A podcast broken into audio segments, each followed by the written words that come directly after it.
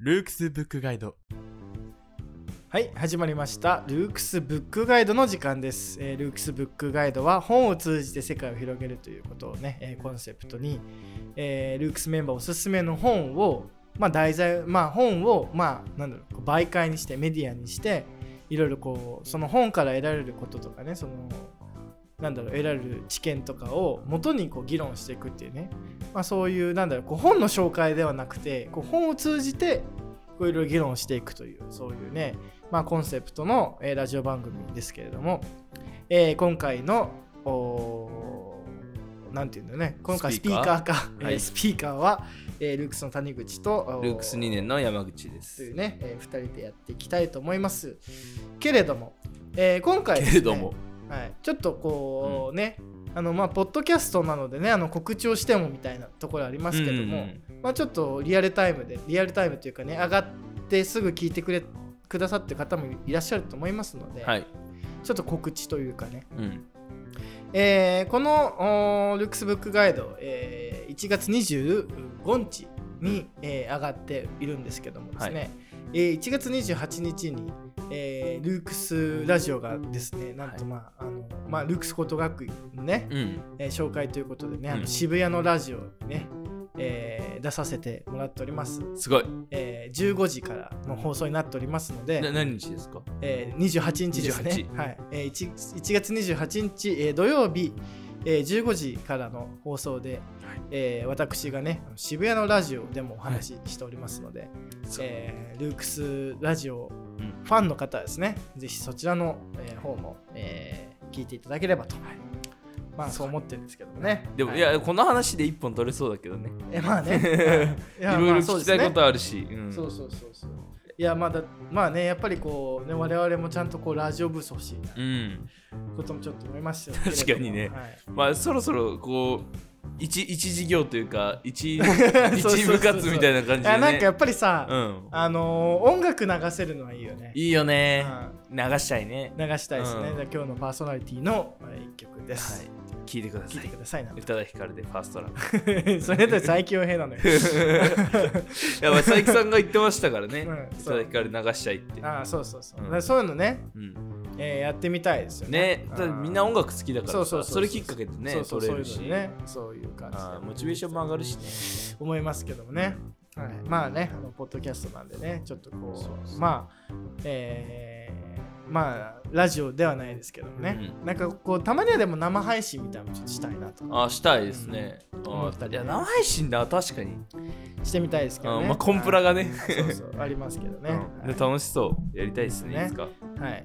ということで、うん、えー今回ブックガイドなのではいですね、えっ、と、まあ、今回、えーえーご紹介する、えー本は、えーレジーさんっていうね、なんか音楽批評家が書いているらしいんですけども、音楽評価そう、音楽批評家が、うん。なんだろう、えっ、と、メインなんですかね。うん。音楽批評と、なんかこう、いなん企業で働きながら音楽批評家もやっているというね、うん。えーレジーさんという方が書かれた、えーファスト教養、えー10分で答えが欲しい人たちというね、はい。えー本を、えー紹介したいと思います。はい。うんファストで。そう、2022年9月16日を出版してるのですね。うん。えー昨年なんで、まあ、出て半年ぐらいですかね。最近そか2029月。うん。そうそうそう。でですね、これ結構あの面白かったっていうか、うん。うん、あの最近読んだんですけども、あの要はですね、あのーいろいろですね、うんあのね、あの堀エモ門とかひろゆきとか、はいはいはい。えー中田敦彦とか、はい。大悟とかですね、まあそういう YouTuber 人、まあ、YouTuber と言ったらあれかもしれないですけど、うん。まあ結構最近 YouTube 力入れてますよね。YouTuber でいいんじゃないですか？で、まあ、あの結構メディアとかでもこう出ている、方々ですけども、うん。まあ、こういう方にこう群がるうん。こうビジネスパーソンのはい。ある種のこう心理みたいなものをうん。こうなんだろう解き明かしていくというかですね、うんだから、えーえーこの10分で答えが欲しい人たちっていうのが、うんまあ、サブタイトルが、うんまあ、まさにそのことを示していてですね、はいはい。まあ、要はですね最近のそういう、まあ、結構いろんなねあの本の要約サイトとかもいっぱい出てきたし、うんうんうん。あとまあそのそういう意味であのファスト映画とかもねありますね。出てきましたねファスト映画ね。そうだからその忙しいけども、うん。こう教養がないと、うんみたいなこううん不安に、こう対して。うん。こうそういうファストにうん消費できる教養っていうものが最近多いのではないかっていうね、でそれが一種の自己啓発と結びついているっていうような、まあ、ことをこういろいろ分析した本なんですけども、はいはいはいうん。うん。まあだからまあなんというかねあのまあ内容はね詳しくはそんなに説明する番組ではないのうんうでん。あれですけども、すね。あのーまあ本当ね結構なんなんていうかこう結構面白いというかね、うん個人的には、うんあのーね結構そういうの好きなのいでや、確かにね。そうあ俺そういうことかきですよ。そうだから結局ですね、ね。まああの教養っていうのがうんこう必要なんだと。うん。でなんで教養が必要かって言ったら、こう今はこうブーカの時代で、うん。こう変化が激しいからっていうねでこう教養が必要ですと。ででじゃあ教養って何なのって言ったら多分みんなよく分かってないじゃないですか。うん。でもなんとなく教養が必要みたいな。うん。でここで言われてるのは教養には2つのこう考え方があるとはい。言われていて、うん割とこうまあこ古風な教養感っていうのは、うんなんかこう自分を高めるためとか、ねそう人格として完成するというか、なるほど。うん、うん。だからこう好奇心とかそういうもので人生を豊かにするものとしての教養と、うん。あともう一つファスト教養と呼ばれているはこれがなんかこうお金儲けにつながる教養みい。たいな。おうんファスト教養。そうはだから目的としての教養と手段としての教養みたいな。ああ、なるほど。うんで教養そのものが目的ではなくて、うん教養があるとそっか、役立つのか。そう例えばねあのあの田畑慎太郎さんとか、うんまあ、がそういういろんな人出てくるんですけども、あの要は教養があると例えばねなんかその ここのあの事例でね面白かったのは、フリッパーズギターっていうね、はいはい、ありますね、フリップ。小山田圭吾小と山田圭吾。まあ小沢小沢健がね。あの若い頃に組んでた、はいはいはい。ねまあ、それがちょっとねあのねオリンピックの時にちょっと問題になっちゃいましたよね。発言。でね、うん。はい、まああの発言が取り出さされたっていう。で、うん。このあのそのなんかねリクルートかなんかの。面接の時にはい。フリッパーズギターを知っていて、はい。その面接の相手が、うん。だからそのこいつは教養があるなと思ってうん即採用が決まったみたいな。そういうなんかこうありますね、そういうの。そういうなんか世渡りのための教養みたいな、はいはいはいはい。だからなんだろうこうそういうのが今流行ってるんじゃないかと。だだからそのそれを10分とかでうん、10分20分30分とか確かでに。うん。こうなんか教養がある風いにやだその例えば、うん。YouTube 大学とか見て、ーうん、そうそうそう。うん。知ってるよってね、知ってるよみたいな、うん。するとなんかこうあこの人は喋れる人なんだなみたいなので、こう世渡りが上手になる。で世渡りが上手になると結果としてお金が稼げますよみたいなこう言説でや別に実態じゃないですよ、うん。言説でその教養というものがうん。消費されているのが 現代なのではないかっていうのを社交の場でね。そう。あるね、ん。そう。だから結局そのなんていうんだろうな。えっ、とよ世渡りが上手くなると。で世渡りが上手くなると、どういうことかっていうと結果的に周りのライバルその、うん。ら周りの同期とかをはいはいはい。出し抜けるこ出し抜くと。はいはいはい、で出し抜ければそれは市場価値が上がるから、うん。結果的に金儲けにもなって。うん。ね。だから教養は金儲けにつつながるから、うん。別になんかあのとりあえずなんかいろいろうん。こう仕入れとけと。確かでそういうなんかこう漠然とした不安感。にうん。だからこのままだと日本ってやばいよねみたいなうん。こととかって言われるじゃないですか。言われますね。でなんかまあ皆さんもね言われてると思いますけども、でなんかこう自分の力を身につけてないと、うん。この先生き残れないとか、はいはいはい。でこう漠然と不安感あ漠然とした不安感がうん。こう蔓延している中に、うん。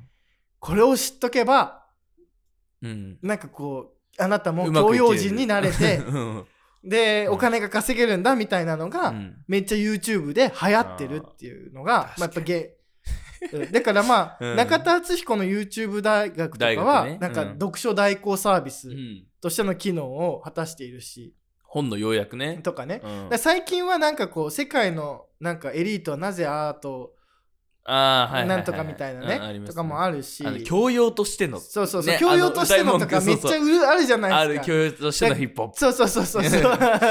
あのだから新ペーター新ペーターがの教養としてのヒップホップもここの本に出てきた。だからそれで、あのあれしたんあ、そういうこと？あ、のあの以前ねあの、うん話山口君とあの別の機会あの、うん。学校で話してる時にその話をしたんですけども。でだからこういうなんかとりあえずこうアートを知ってるとか、うん。でねまああの僕らも芸術の時間があってありますね。こうあのねあの美術というかアートの時間でね、うんあのいろいろこう動画使いながらやりましたけどその中に確かに、あのね中田敦彦の動画ありましたよね。現代アートの見方みたいな、だからああいうのをうん。だから中田敦彦解説してくれてうん。15分とかで見れるとなんかこうね賢くな現代アートについてなんとなくこう分かるうん うん。ででそれがやっぱりだから20分30分で解説してもらえると、うん。あのとりあえずなんかこういやわかんない。だから本当にそういう場面あるのかわかんないですけど、うん。なんかこうお偉いさんと話した時に、うん。なんかこうそう現代アートみたいなっていう雰囲気になった時に 確かにね。つついていけるっていううん。のにでもなんかこうよくよく考えたら、うん。そんな場面ってそんななくないですか？みたいな。そんなにないかも。そうそううそう。だけどだからその不安感があるから、うん。漠然とした。確かに。とりあえず見ちゃうんだね。そうそう。だから、うんでハマっちゃうっていうかね、うん。でそれで知識を得た気になっちゃうっていうのが、ファスト教養っていう。なるほど。あのつまり、うん。もう手早くゲットできる教養みたいなの感じで、はいはいでもこれ本当にいいのかなみたいうん。な、うん、のがこの本のなんかこう、なんだろう主題。まあ裏テーマまあ結構表テーマの一つでもあるんですけど、でこういうファスト教養つまりねあの出し抜くための教養みたいな、うんねなんかこう、はい。どう思います？率直に、あー率直にね。うん。あでも俺実体験として、やっぱりファストに救われた部分ははいはい何個かあるんで、うん。まあよりうん普通に上の人とかじゃなくてん。友達とね、はいはいはい。そういうきっかけで仲良くなったっていうのはあったんで、うん。そまあ一概には否定うできない。一概に否定できないですけどでもまあそれがい中学2年。だから4年ぐらい前は、ファスト映画ちょうどねなんか流行ってた。で見てたんですけど、だんだんだんだんこうこう時間軸にとらわれてというか、うん。映画館で見ることのうん。なんか良さをなんか知ってなんかそれぞれの解釈があるから、うんはいはい。こういう解釈ですって説明されるよりも自分で見た方が、うんね、いいなとかより深く喋れるなとか思って、はいはいはいそんなに時間がないわけでもないんで。まあまあまあ確かにね、うんそう僕だったまあら別に、確かにその学生とかだとね、うん時間がそうそうそう時間作れるらから別に。まあ社会人とかだとねそうこ忙しいかもしれない。仕事を抑えちゃうけどそう。それでもなんかこれは知ってなきゃいけないみたいなのが、うん。やっぱりこう結構脅迫感そうだと思う。としてあってでそその多分行き行き過ぐ感覚が僕はあんまりまだないから、まあないからっていうので多分あんまり見ないんだと思いなるほます、ね、どまあまあ確かにそれはなんかこう若いからというかね、うん。あの学生だからそうそうだと思う。の視点なのかもしれないですけど、うん。でまあこの著者がこう言ってるのは、うん。まあ要はねファスト教養って結局ある種教養っていうのは確かに一つこう物事の見方というものを多角化する役割がやっぱりまあつまあ教養というかねある種いろんなことを知っていれば、うん。いろんな観点から考えるようになると。うん。でそれはなんかこう自分を超えた視点っていうものをはい。こうなんだろうこう獲得することができるというか、ね。まあそれはある種こう想像力が広がるっていう意味でもそうですけど、うそういう意味ではやっぱりそのある種の知識を蓄えてる人はその公共的な視点。うん。要はこれが本当にどういう社会の役に立つんだろうかとか、うん。まあ世のためになるのだろうかとか、うん。まあ、あるいはその学問の発展とかね、まあ、その何々のためにみたいなのが、はこう割と外向きになってくるうん。わけですね。うん。ただこのファスト教養は自分の価値を上げるみたいなところにしか、こう向かない。でそれを筆記をまあ稼ぐことであると。うん。で、まあ、確かにそのあのさっきの古典的な教養観で言うと人生を豊かにするものみたいな。うん。でそれは別にお金に還元できないものもあるかもしれないけれども、ファスト教養っていうのはそのそれをある種お金とかうん。成長とか,、うん。仕事での成果みたいなものにめちゃくちゃ結びつけちゃうから、あー。結、局なんだろうこう人を出し抜くとか、うん。でそのための教養みたいな感じで、まああのなってしまうっていうのがうん危険性があるんじゃないかっていうね。うん、直結しやすいわけですね、そういうのと。まあっていうか、まあ、そういうものと絡めて考えちゃう。考えちゃう。あだからなんかこう面白かったのがあの花束みたいな恋をしたって見たあことあああ、いや、見てないです俺も見たことないありますよね。うん。でここでなんかこう 要はうんなんかこう面白い、なんかこううん。えっ、と菅田将暉出てるのかな？かな？てかまあ男男女のカップルがいたらしいんですけどでそのまあ要はさこうどでこのえっ、とね女性の方は割とこうもともと文化資本が豊かな感じはいはいのはいはいはい。高校でそうですよね。でうん。えっ、と男の方ははいはいなんか地方から出てきたかなんかで、うんなんかこう東京に来てなんかこうカルチャーを身につけていったっていう、うんなんかこうサブカル系のダはいンスみたいな。はいはいはいはいはい。でこうふでこう恋をしてたんですけど、なんか就活とかが始まってきて、はいはいはい。で急になんかこうビジネスマンとしての教養みたいなのとかが、うんこう大事ってなってきて、うん。なんかこうその男の方がねはいはいはい。で営業マンとしてのスキルがなんとかみたいな、うんこうそのビジネス本とかうん自己啓発本をめちゃくちゃ読むようになって、うん。で昔好きだったなんかカルチャーみたいなものを、は全然何もなくなっちゃって、うんなんかそれですれ違いが起こっていくみたいな、そういう映画らしいんですけどそうそうですよね。聞いたことあります。うんうん、まあねだからちょっと面白そうだなと思ってそうそう。だからなんかそう、そうね。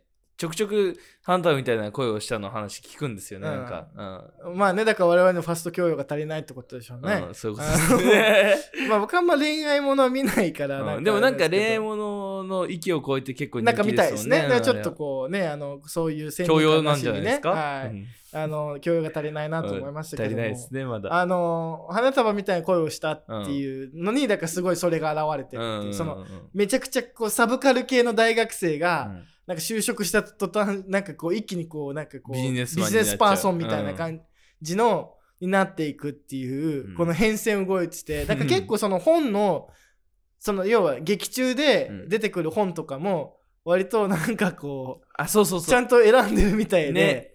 そうなんかそういうのがだからこの時代の雰囲気をちゃんと反映してるんだみたいなね、うん。こういう批評とかがあったりしてだから結局なんかこうコスパよくうん。教養を身につけて、うん。自分の成長のためにその教養を投資して、うん。自分の市場価値を最大化するみたいな、まあそういうのがやっぱりこう今どうしてもなるから、うん。うん。だからまあなんか本当にこういうのいいのかなみたいな、うん。なんかそういうようなね本そういうの本なんで。でまあ最後はねあの最後これどうすればいいのっていう風な話もしてますけど、うん。まあそこはねちょっと我々も議論してみたいので、うん。あの本の内容はねあの紹介しないというかねあのあえてね、うん。こうこのレジーさんの処方箋みたいなのはうん。紹介しないでおきますけども。ファストにならないような。そうそうそうそうそう、うんまあなんでねまああのー ぶっちゃけなんかこう、結構多いじゃないですか。はい。で結構なんか周り見ると、うん。結構おじさんとか 電車の中でうん。ひろゆきのそうですね。で多分あれ買ってるやつですよね。あの YouTube じゃなくてなんか今その YouTube っでちょっと見せて、うん。でなんかあのファンサイトみたいなうん。のに誘導して。課金するみたいなそういうビジネスモデルになってるんですよね。結構ね、うんオンラインサロン的な。そうで結構見てる人やっぱ多いですよね。うん、多いかも。うん、であ岡田敏夫とかも多いし岡田敏夫は好き、俺も。あのでそういうの結構見てると思う YouTube 大学多いっすよね、やっぱり。あみ多いですか、うん、多いと思う。まうんあ、あとだからそのここでやってたのはあとニュースピックスとか、はい、ニュースウィックスね、確かに。あとはあの本田さん圭介とあかですねースケホンダね。圭介本田もなんかね、うんあの要はビジなんかこうファンドやったりとか。したりとかしてて、うんでそういうので結構こう使われるうん。ね、タイプでもあるんでね確かに。でそういうなんかこうファストにうん。そしてそのファストにカルチャーを身につけてそのカルチャーがやっぱビジネスで成功するみたいなう、ん。多分結構強いと思うんですようん、。強い、強いと思います。うん、でこれどう思うかみたいな、ね議論ね後半してみたいんですけどね。うん。うんどうですかねあーなんか確かになあの、うん、なんかあのまあ YouTube だったらあのあれじゃないですか。えっとなんだっけ。えっと、サムネ、うん。だけど、まあ、本も表紙とかね、はいはい。なんかああいうののさやっぱインパクトでさこうあ必要なのかもって思ってさ、ね。取り入れちゃうことあるじゃないですか。かそう。だからなんあーでそかのサムなんかやっぱタイトルが結うん。構その、アジテーションがあるね。そうそうそうそう。戦場的というかね、うん、だとあ20代にしておかなければならない ならないこと。7つのこととかさあとねなんかそれで言うとねあの1分で話せっていう本本があるじゃないですか。わかります？はいはいはい。あれに1分で話せっていうあのうん。結構表紙も調べてほしいんですけど、うん。あの表紙でドンって書いてあって、1分で話すかと思って、でしかも下の帯にあの孫正義絶賛みたいなの書いてあって、あこれ教養として必要なのかもって思って手に取った経験があるんで、はいはいうん。でもさなんかこう今調べたらね、うん。1分で話すアマゾンで調べたらさ、はいはい。はい今度は30秒で話すそうそうそう出たんすですよ最近いやだから僕みたいな人がいっぱいいるんだなと思って。いやだからさ、うん中1の時の僕はそれを、ね、手いにやだから取ってました。からもうなんつうのかな。なんかこうそういうなんかこうやっぱり不安だ結構この本ささっきのね、うん。レジさん本にも書いてましたけど、やっぱりこの出版業というか、うん。メディア産業も結構煽ってくるから、うんそうそうそそうなんとかなんとかで、うん。でしかもこうねあの命令系でね。う、うん、そう命令系で、何々せよみたいなね。そで1分で話せとかさ、うん、なんかこう分かりやすくてキャッチーでかつまたちょっと不安を煽る。そうそうそうで不安を煽るからこそ成長ができなんかうん。その不安につけ込んでこれを読んだら成長できますみたいなさ、うん。ねなんか別に不不安だったわけじゃないのにそれを見た瞬あ間ー急に不安にさせるような文章を書くんで。いやだからまあそうねえなんうか、ん本当にそれいいの？みたいなやっぱりね、こうめその出版業の方も、まあなんかこう当然そういうのやれば売れるから。そうそうそうそう。ビュー数稼ぐまあ、ためビュー数にやるんだけ稼げるとかど、ねだからそういうのもでも全部はやっぱり、り市場でいかにこう他社を出し抜いてうん、生き残るか。生き残るかまあうん。別にそれはさ、まあ資本の論理っていうかさまあ企業の論理でもあるからさ。そうそうそう、ね。まあまあ別にその企業努力をさ、うん。あまあ否定することはできないと思うけれども、なんかそういうのにこう教養とかカルチャーうん。文化みたいなものがこう消費されていった先結構痩せ細っていきそそううだなそうそうそみたいうなのはそうそう思います本当にいやそうそう、うん。だからそのやっぱディティールにこだわるうん。っていうのだはそのクリエイター側としてもすごい大事なことだし、うん。そういうのがあるからうん。クリエイターっていうのが成り立ってるもんだと思うんですけど、その消費する側がうん。あんまそこにこだわらなくてその20分15分にまとめたはい映画とかになっていくと、そのディティールにこだわる側も、まあね。あお金がないとかねシンプルに、うん。とかなってやっぱまあなんか,、確かにね、うん、作れなくなってくなんかったりさ今あれなんでしょだからねもう YouTube ぐらいの動画の尺に慣れてるからそうそう映画館が見れないとかね、うん。でもね。まあそうなってくるとクリエイターの側も結構そのなんか対応を変えないといけないそういけなくなねって結局ギュッとしたものが売れてくってなるとあそのギュッと濃縮されてうん。分かりやすいそう元からっていうのがっていうまあなんか1好まれる時間とかでなんかこう筋がはっきりしててなんかそうポンポンポンポンポン1時間ならまだいいけどね30分とかね、ってなるとって思っちゃうから、まあなんか2時間ぐらいの映画とかねだんだん見れなくなってくるかもしれない見えなくなっていきそう、ね。てかうん。ね結構友達もやっぱり2時間ってなるとま長いってあ長いう子多いみたいなねそうそうそう。感じになるもんね。なっちゃうんで、だから僕は結構僕だから映画苦手だったので最初あんまりあバーッと見るのが、ーうん。だからもう映画館に身を置くっていう。あまあね。そう逃げれないから、まあそこはねこう強制的にねそう場を作ると、うん、拘束されるからね。しかも早送りできないしね、できないからね、うんうんだってねそれを心がけてますね。まあだからねこの本でもだからその処方箋の一つっていうか、まあうん。処方箋っていうかさだからこの結局その受け手がうん。ファストになってくると、うん。作り手もファストにならざるを得ないから,、うん。そういう意味でその文化が痩せ細っちゃうよねっていうのは、この人もやっぱり話しててうん今言ってた言ったようなね実はむしろ受け手の方が大事なんじゃないか、うん。いやだだだから例えばねこう結構煽ってくるのは、はい。なんかスティーブ・ジョブスはみたいな、うんでこう なんかスティーブ・ジョブスみたいになるためにはみたいな、で別にさそれ別にスティーブ・ジョブスが言ってんのだ言ってんだまだしもさ、うん。なんかそんなことなんかね言われてもみたいな、うん。そうね。人 人伝い。そうそうそうそうそう。ね。そう、スティーブ・ジョブス本人がだからまあああとはなんかこう一部のもうなんかめちゃくちゃまあその本人の才能とか、が時代の運とかうん。状況とかね、うん。まあ、そういうのねこう波に乗って、うん。なんかこうたまたま成功しいやまあ僕はねあえてたまたまって言いたいですけどやっぱ誰が成功するかたまたまだと思うんですよ、はいはいはいはい。あのある種。うん。でこのたまたまの成功者のうん。自伝とかで、うん。僕はこうしたみたいなの読んでも再現性ないから。そう。そうそうそう。そういう意味でたまたまですよ、うんそうそうそう。そういう意味でね。ん。そういう意味でもだからそういう自己なん啓発みたいなもの、うん。やっぱり多いけど、うん。なんかそういうの真似できないし。そう。なんかその他者との境目がね、うん。曖昧になってるというかうん。見りゃできるわけじゃないから。うん。そうそうそうそう。ね。だから結局なんかこうねあのやる気を上げて終わりみたいなことっていうのは、まあ、結構あありますから。ありますね。でまあそれがね一概に悪いとは言えないけれどうも、ん。まあなんかそうなった時になんかそういうのばっかり読んでて、うん。よりは、なんだろうねこうやっぱり、うん。こうちゃんと自分のね、うん。知識みたいなものうん。とかを、まあ、スキルとかってもちゃんとつけた方がいいのはそうなんだけど、うん。でもまあねそうは言っても社会人時間ないみたいなジレンマがあるからありますからね。ただそういう意味では、うん。なんかこう一旦なんかこうみんなが市場価値上げて、なんかこうスティーブ・ジョブスみたいになれみたいな感じの雰囲気になってるけど、そうね。なんかそういうのじゃなくて、うん。発想を変えてうん。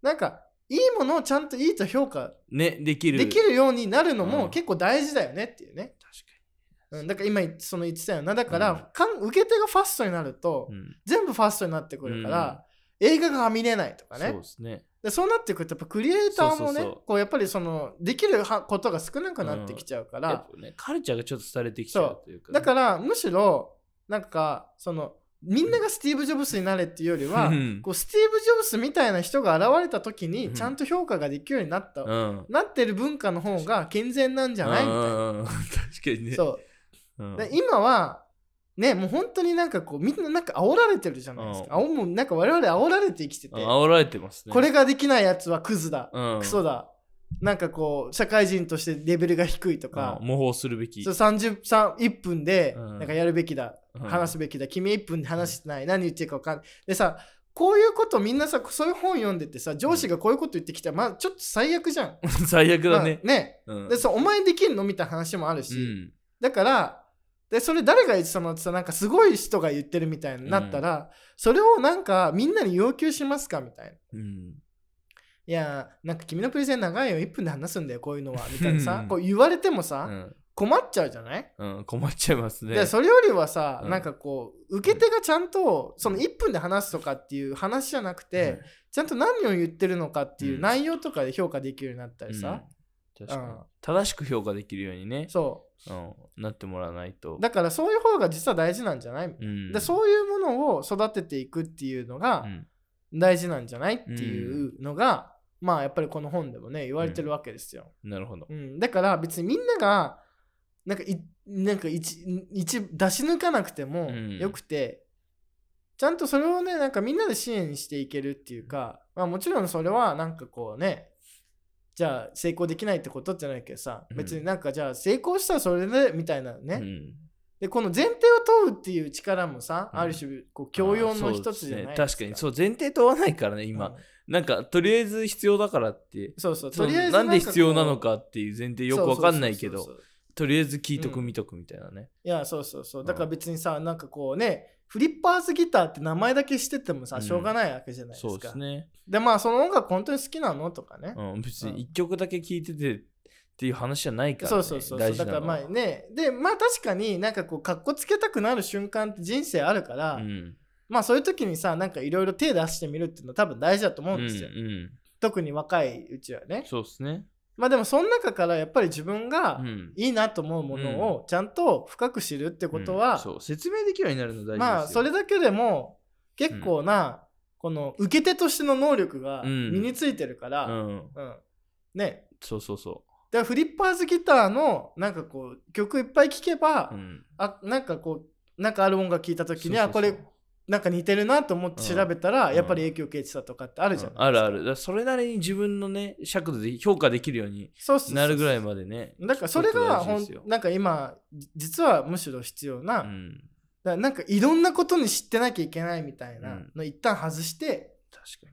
自分がなんか本当に面白いな好きだなって思うものをこう深めていくとうん。実はそうそうそう。いろんなことに応用できるというか、ディグるというね、うん、うんそうねディグるとかね。ディグるっていう。あのうん。ねあの昔は今も言う言うんですよね多分ね。だからそのなんだ、あの中古の CD 屋さんとか行って、ととりあえずこういろんな作品見て。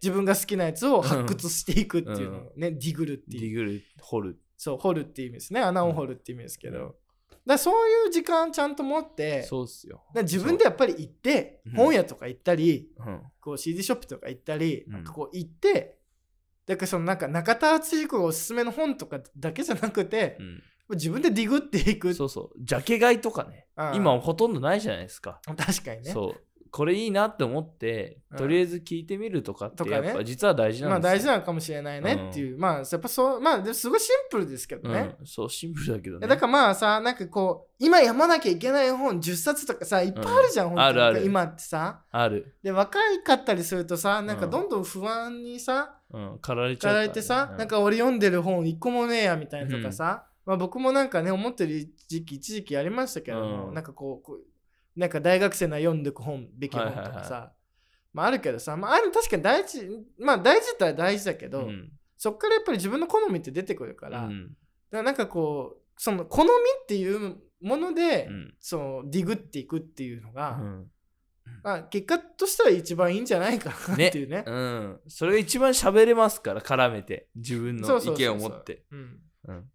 そっからどんどん広がっていくと思うんで、うんそうですね、うん。広がりますね、うん、だからこの軸でっていうのはね、うん。まあだからまあ不安に駆られてうん。なんか表面的な知識をこうね右往左往するよりは、うん。なんかこう自分なりにいいなと思ったものを、うん。なんかを見つけるためにいろいろ触れるっていうのはいいと思うけど、なんかこういろいろ触れてなんか知識だけ身についた感じになってるとなんか一番多分なんかこう辛いことになると思うので。うんいなんますねかこうあの人なんかいっいぱい知ってるけどなんか結局何なんだろうねみたいな。なんかそういう感じになっちゃうかなりらますね、うなんかねまああのいっぱい触れるのは悪くないと思うけど、うん。なんかいもうなんかそういう有名人とかのうん。言説に惑わされて、あれもこれもあれもこれもあれもこれもで、なんかね40ぐらいになって俺って結局みたいな感じな、うん。多分なんか悲惨だと思うので、悲惨ですね。うん、うん。まあねそういうのはほどほどにうん。てかまあそういうことやってんだなっていう、はい。ファスト教養を今うん。俺は求めてるんだなうん。っていうのをまずは自覚するっていうのが結構大事なのかなっていうのはね。こうねあのこの要は、うん。あのこういう本を読んで思ったことですね僕はね、うん。確かに。うん。まあね本当になんかこう先行き不透明な時代なんかこういろんなねこうファストなねうん。あの速攻性の効くね。うん。